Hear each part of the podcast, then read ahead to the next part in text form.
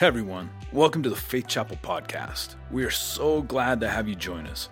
Faith Chapel exists to help people follow Jesus, be transformed by Jesus, and be on mission with Jesus. No matter where you are on your spiritual journey, you're welcome here. If you have any questions about who we are or what you hear, you can visit faithchapel.cc or email podcast at faithchapel.cc. We'd love to hear from you. All right, let's dive into this week's message. Hello, everybody. My name's Nate. If I haven't met you, and welcome. So happy you're here. Anybody watching online, thanks for joining us as well. Really um, honored that you do this. So we're in a series in the book of First Corinthians. Uh, just a little catch up. It's a book written in the mid 50s AD. It's written by the Apostle Paul to a group of people who live in the ancient city of Corinth. Corinth had been a part of the Greek Empire for many years. Now it is a part of the Roman Empire. And Paul had been there about two years before. He had spent a year and a half of his life on these multiple missionary journeys. Well, one of the places he ended up was Corinth. And he began to proclaim what the early church called the good news. We translated the gospel. And the good news about who God is and that sin is taken care of and that Jesus came and lived a life that human beings couldn't live. And he took upon himself all of our failings. He died on a cross, was buried, but then is resurrected. And so when they heard that good news, there was a big group of people in Corinth who said, We're in. We want to become followers of Jesus. So, one of the unique things about this church is it's the first church in the New Testament that is made up predominantly of non Jewish people. So, Paul was a Jew, Jesus and his companions were Jews. And typically, when they traveled the world, they'd find God fearing Jews, and those would be the early adapters to the message of Jesus. But in Corinth, it's just all these people that have a completely different background. And so the book of First Corinthians is written in response to a letter that the believers in Corinth send to Paul. And here's kind of what's happening it's been a couple of years for them now. And as they're following Jesus, they're finding that there are all these challenges with their cultural values, with their old religious belief systems. And Paul is trying to help them figure out what do we need to leave behind in order for this new life of being a disciple, a follower of the teacher, the rabbi Jesus. And so in the previous chapters, Paul's talked about relationships, he's talked about human sexuality, he's talked about interpersonal conflict, and said, now as you follow Jesus, here's some, some answers to some of your questions. Well, at the end of chapter 9, it's kind of like right in the middle of the book, and Paul gives this analogy. It kind of comes out of nowhere as you're reading it, but it's an analogy to help them understand what it means to follow Jesus. So it's been a few years, and the people in Corinth had responded to this idea that God loves human beings and has forgiven them with such passion and excitement. And it was like, yes, we're in, we're following Jesus. But now it's been a few years, and some of their passion has dissipated. And they're not as excited as they used to be, and they're finding like, boy, this is kind of a grind. And so this is the analogy that Paul gives them. And he's going to use something that they would have understood. Outside of their city, um, they're on the isthmus it's uh, like a, a, a, long stretch of land. This is where Corinth is located. And in 582 BC, 582 BC, the city of Corinth started a series of athletic games called the Isthmian Games. And it happened every other year. So the Olympics started in Athens. This happened the year before, and then the year after the Olympics. And people would travel from all over. In fact, I want to show you a picture so that we can understand the context and why Paul uses this analogy. This is one of the ancient stadiums. It's found just outside of Corinth.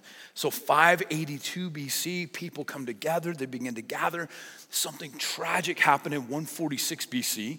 Rome came in and destroyed Corinth, destroyed these actual stadiums in 40 AD, so only 15 years before what we're going to read, they reinstituted the Isthmian Games after a 100 year hiatus and they rebuilt all these stadiums. So here in the stadium, you can tell some has been filled in, these would have been seats, but they call this a, a hippodrome. So, hippo in Greek is horse. So, one of the highlights was the horse races. And I mean, if you've seen any of the old movies, Does anybody ever feel guilty when they not watch NASCAR? And if you're not like a NASCAR guy, you're like, I wonder if a crash is gonna happen. Because the crashes are pretty cool. Like you hope no one gets hurt and you feel a little bit dirty that you're like, is somebody gonna crash? Well, you came to these games to watch the crashes. So you can see how tight these turns are. So horseback and then chariots, and they're flying through here. And at every turn, somebody fell, a horse tripped, and the crowd's like, ah! And then it wasn't just horse races, it was running races. So they had the marathon, which people still run today. And then they had what they called the stadia. The stadia was a measurement. It's about 108 meters. It's where we get our 100 yard dash or 100 meter run from. That would happen in here. And then they had boxing, they had wrestling. By the way, I was a wrestler growing up through high school and helped coach a little bit in college.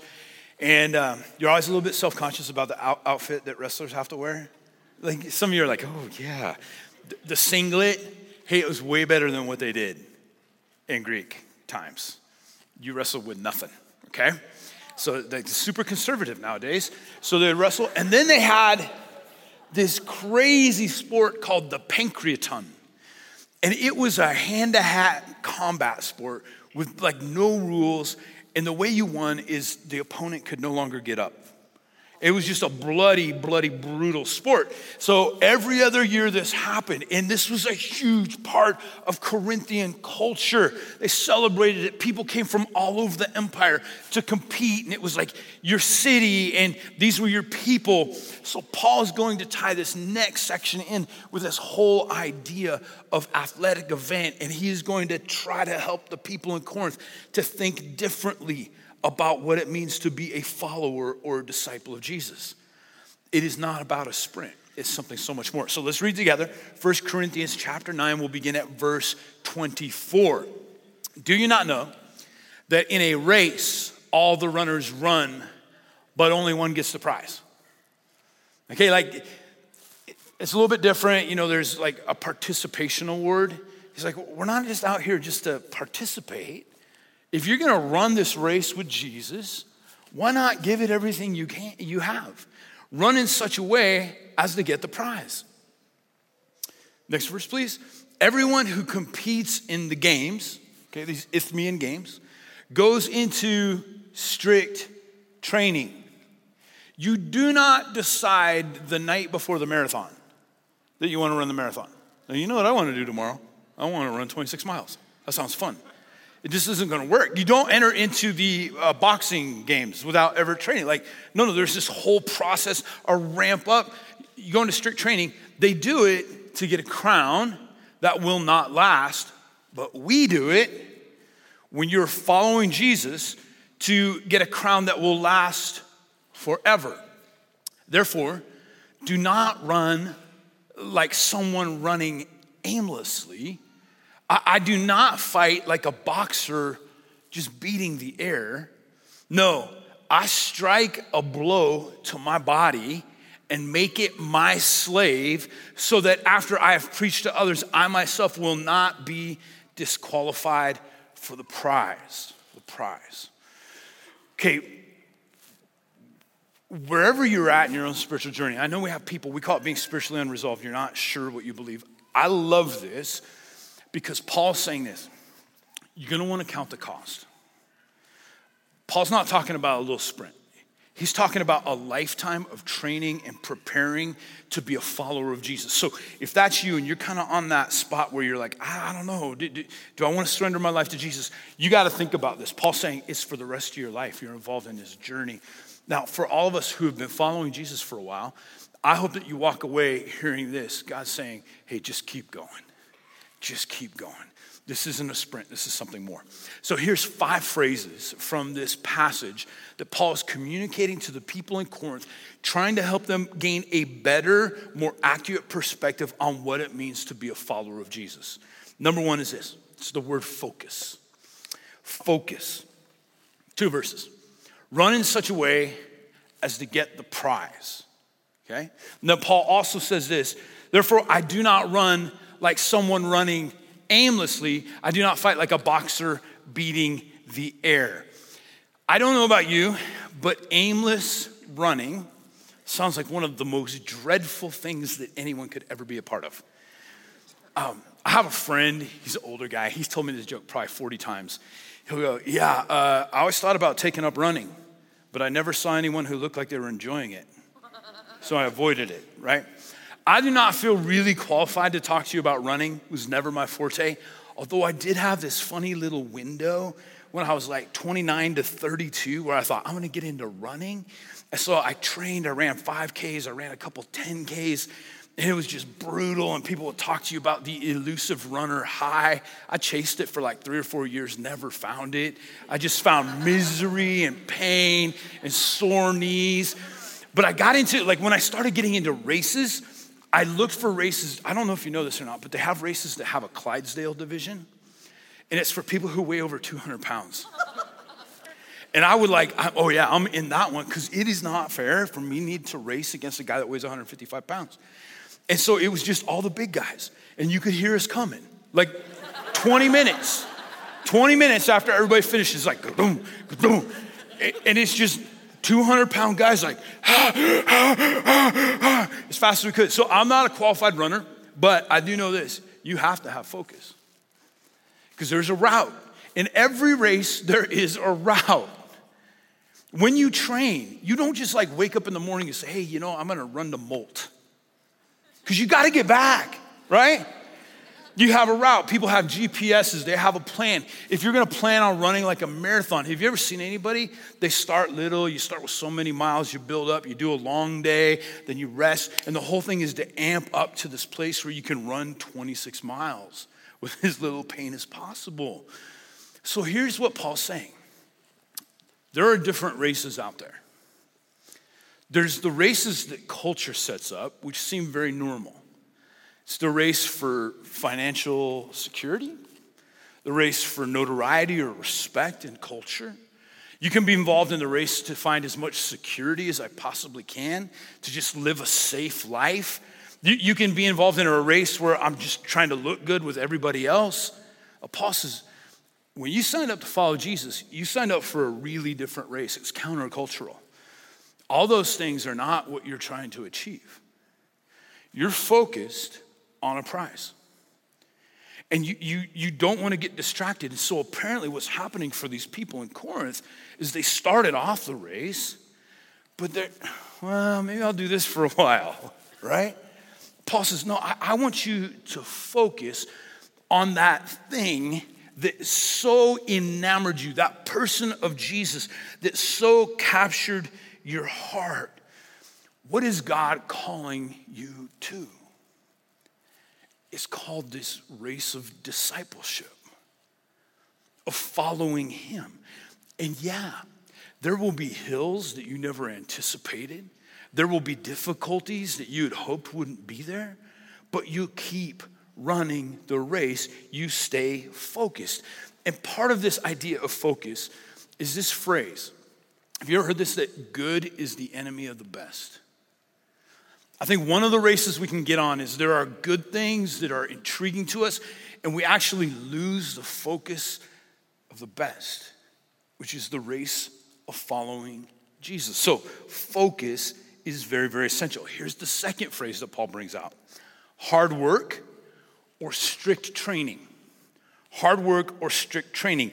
Everyone who competes in the games goes into strict training. There is a preparation that you have to go through.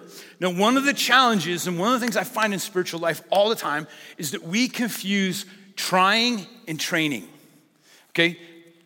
You, very significant difference. Trying and training. Trying says you just try something and then you failed, and you can always say, Well, I tried that once. So trying is, Well, I'm, I'm gonna try to learn how to read the Bible. That's part of my hard work, that's part of my strict training.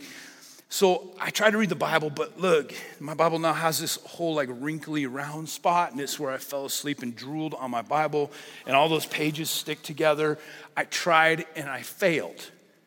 And when you try, when your mentality is trying, then you fail and you're like, I can't do that. I can't pray.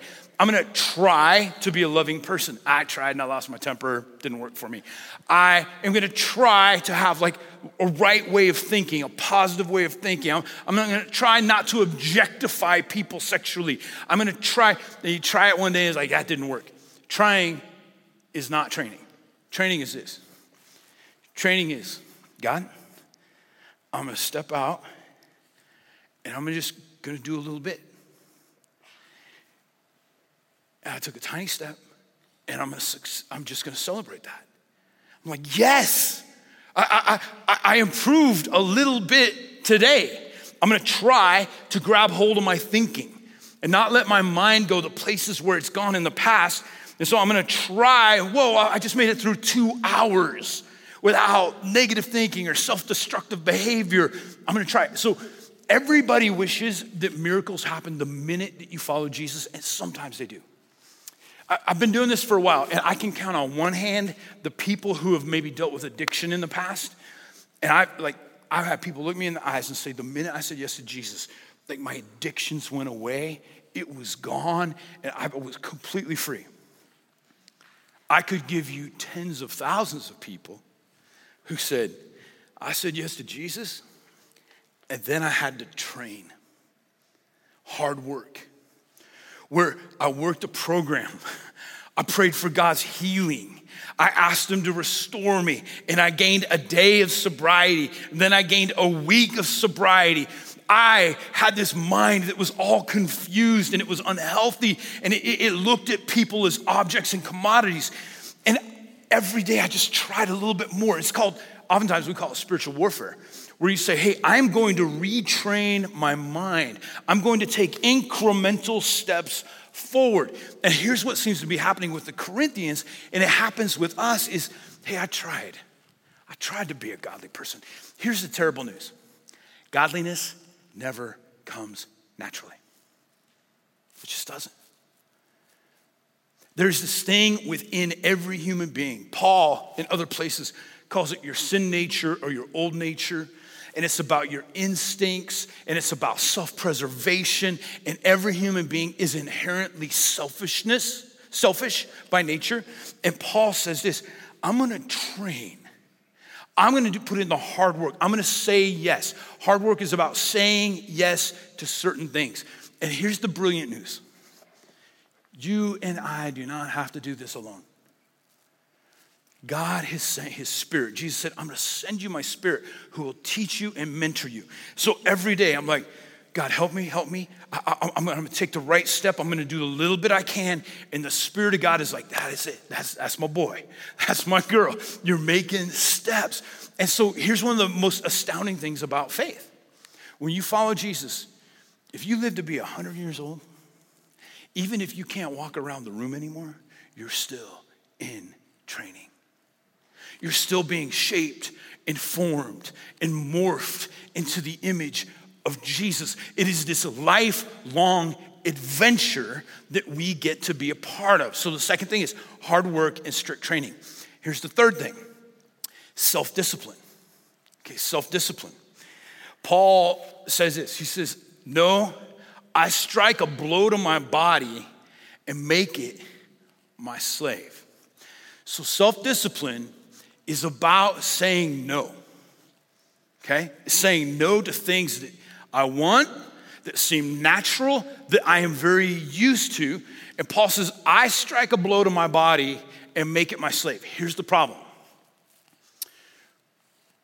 we're typically slaves to our body. We're typically slaves to our old nature, to our urges, our selfishness, our self preservation. And Paul says, here's what I'm going to do is I am going to be self-disciplined and when my old nature calls out and says get even. Well, my new nature says forgive. And I'm going to strike a blow to my old selfish ways.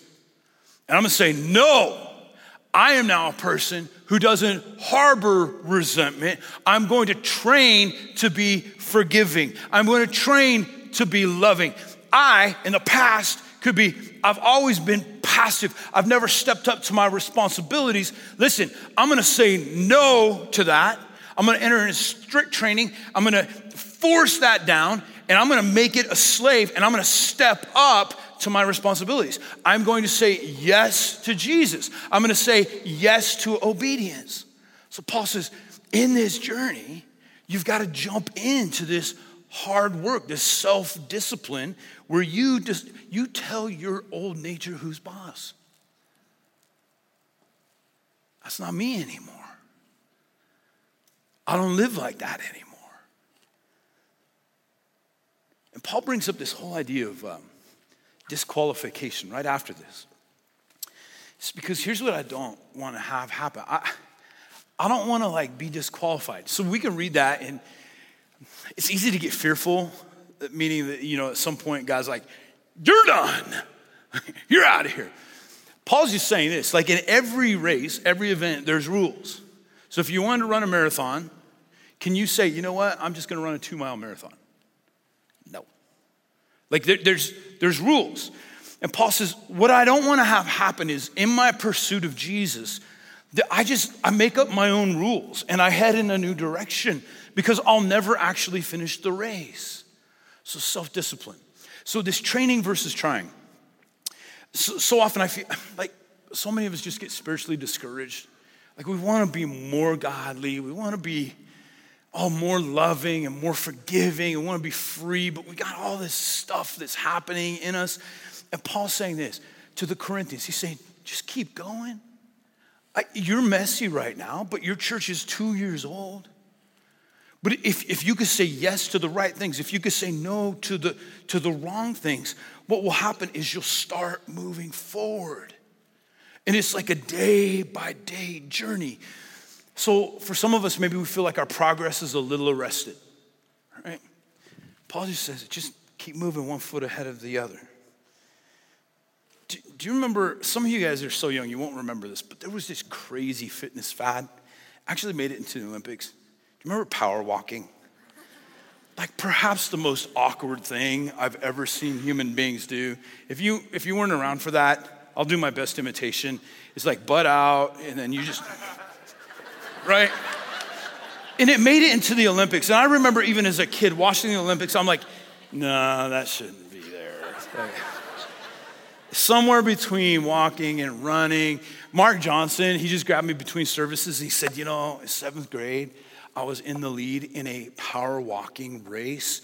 And it was gonna be the first prize I ever won. But one of the rules is, is you had to strike heel toe. And he said, I was trying to go so fast at the end, I went right to my toe and they disqualified me.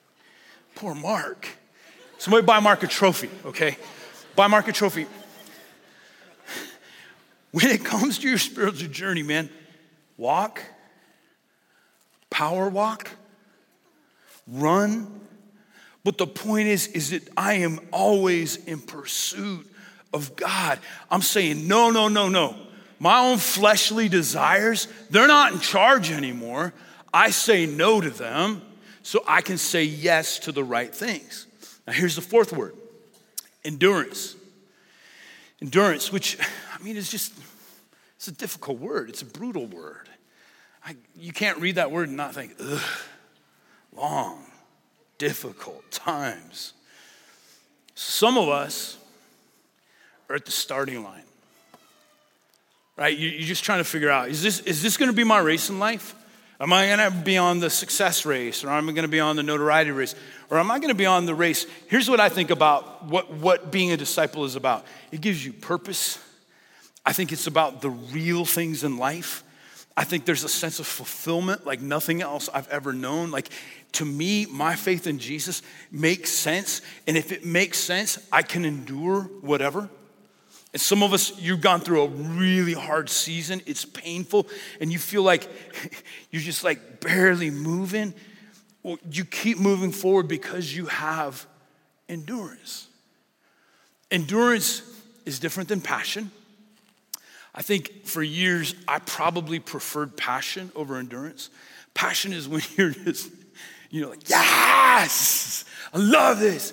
Passion is what you do in a, a sprint right? You just throw yourself 100% into it. But if you're gonna run a marathon, you do not run the first 100 meters as fast as you can. That is a recipe for you know, destruction.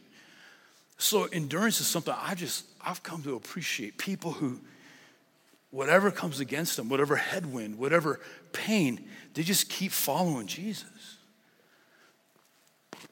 Our youngest is still at home and he's in track. So I'm, I'm going to track meets right now. And on Thursday, I got to go to a track meet. My son was done with his events. It was a mile, right? A mile race. And even from the start, you could tell, like, some of these kids look very, very gifted athletically, and some didn't. Like, they just didn't look gifted. This is what I love about track. Gun went off, and there was two, two, two young ladies who were just incredibly fast, and they just, you know, it looks effortless, and they're just flying through. And there's this one gal that just, she was not natural, she was barely moving, and you know who my attention was drawn towards? That kid. She was lapped by everybody. She has four, four laps. Last lap, she's the only person left on the track. And there's like some daddy thing in me that I got right up to the fence. And you just, I'm like, you can do this. You're awesome. You're trying. I love watching people run. So much better than running, right? I'm like, you can do this. She's on the track by herself, but she was determined. Like everything in me thought, man, I think I'd quit. Like if everybody else had already finished and I've got like all this time by myself, everybody's kind of looking at you like, hurry up, we got the next race to run. I thought, this girl's my hero because she is just going to keep going. She will not give up. And just as a just as a fan, as a spectator, I was like, I'm so proud of her. This, this, I think is what endurance is all about. Endurance only makes sense when we realize that your creator, he's not, you're not competing against Mother Teresa. He's looking at you and like, oh man, that's my boy. Keep shuffling. That's my girl. Speed up into a power walk. You can do this. It's endurance. It's saying, yeah, I just, I keep following. I keep, I keep in training. I, I don't feel like I've ever arrived. And it brings us to the very last word, and this is the most important one. Because if you look at self discipline, if you look at strict training, if you look at focus, these are all difficult things unless it's coupled with this. And the last word is hope. Hope. Paul says the only way that this is worth it, because the Corinthians probably read this and thought, man, that sounds like a brutal race. Paul says, but it's worth it. Why? Because they, the people that compete in the Isthmian Games, do it to get a crown that will not last. But we, we do it to get a crown that will last forever. Let me show you a picture. These are um, two types of crowns. One on the right is the crown that you'd win if you were involved in the Olympics. And with this came notoriety. Typically, a statue was made in your honor for posterity's sake. Um, there was financial prize, but maybe the, the thing that people like the most is you were exempt. If you won an Olympic event, you're exempt from taxes for the rest of your life. Anybody like that? This is the crown from the Isthmian Games. You know what it's made out of? Pine boughs. Pine boughs. And if you won the Isthmian Games, you received this crown, pine boughs. You received a hundred stadia, which was about a year's worth of wages and notoriety. Oh, here's what Paul's pointing out. Anybody have any uh, pine trees in their yard? And when pine needles die, what do they become? Like from my childhood, horrible weapons to torture grasshoppers, right? They're sticky and they're brown and they're painful. And so Paul's bringing this image to their mind. Like, you know that some people have won the Isthmian Games, and if you just kept that crown on, for five years, it's like becomes a crown of thorns pretty much. It's brown and it dies. He says, but here's, here's why you have hope. Because you run for a crown that will never fade away. It's actually eternal. The race that you're involved in is a race that has eternal consequences. So, what are crowns? Because the Bible talks about crowns in different places, this being one of them. Do you know that there's only two places that I know of in the entire New Testament where crowns are described or rewards from God are described? Uh, let's look at them. First one is actually from this book in First Corinthians. 1 Corinthians chapter 4 verse 5. This is what Paul says. At that time, the end of time, each will receive their praise from God. You know what you run for? You know what you have endurance for? You know what you train for? Is this one day when you're taking your last lap and you're nearing the end of your physical life, that the God of the universe is waiting for you at the finish line and he praises you. He just says, just keep coming. You're almost there. Join me. I'm so proud of you. And he's not telling you what your time was. He's not celebrating if you were first, second, or third place. He's just celebrating that you are his child. And you ran the race your whole life. And he's waiting for you at the finish line. That is an eternal race. The other place that we read of crowns is actually in the book of Matthew. Jesus is telling a, a, parable, which is a story to help us understand biblical principles. Matthew chapter 25, verse 23. A master's been away, he's put several people in charge of different things. He comes back. His master replied, Well done, good and faithful servant. You have been faithful with a few things. I will put you in charge of many things. And then get this come and share in your master's happiness.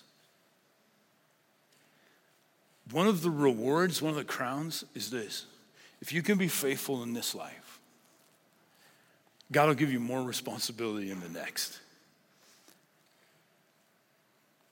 And to hear him say, Come and share in your master's happiness.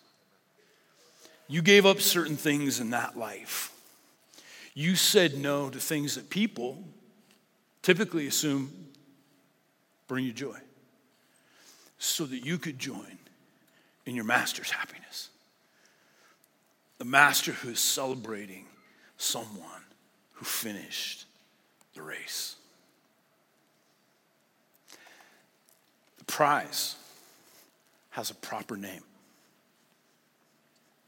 It's not money, it's not more assets in heaven. The prize is seeing my Creator face to face and being able to say, if He gave you 10 years or 100 years, Dad, I ran the race. And He says, I am so proud of you. We hope that this helps you take your next step on your spiritual journey. If you'd like to get involved with the work and ministry of Faith Chapel, visit faithchapel.cc and click on Next Steps. If you'd like to speak to a pastor or connect with us in any way, email connect at faithchapel.cc. We look forward to connecting with you soon.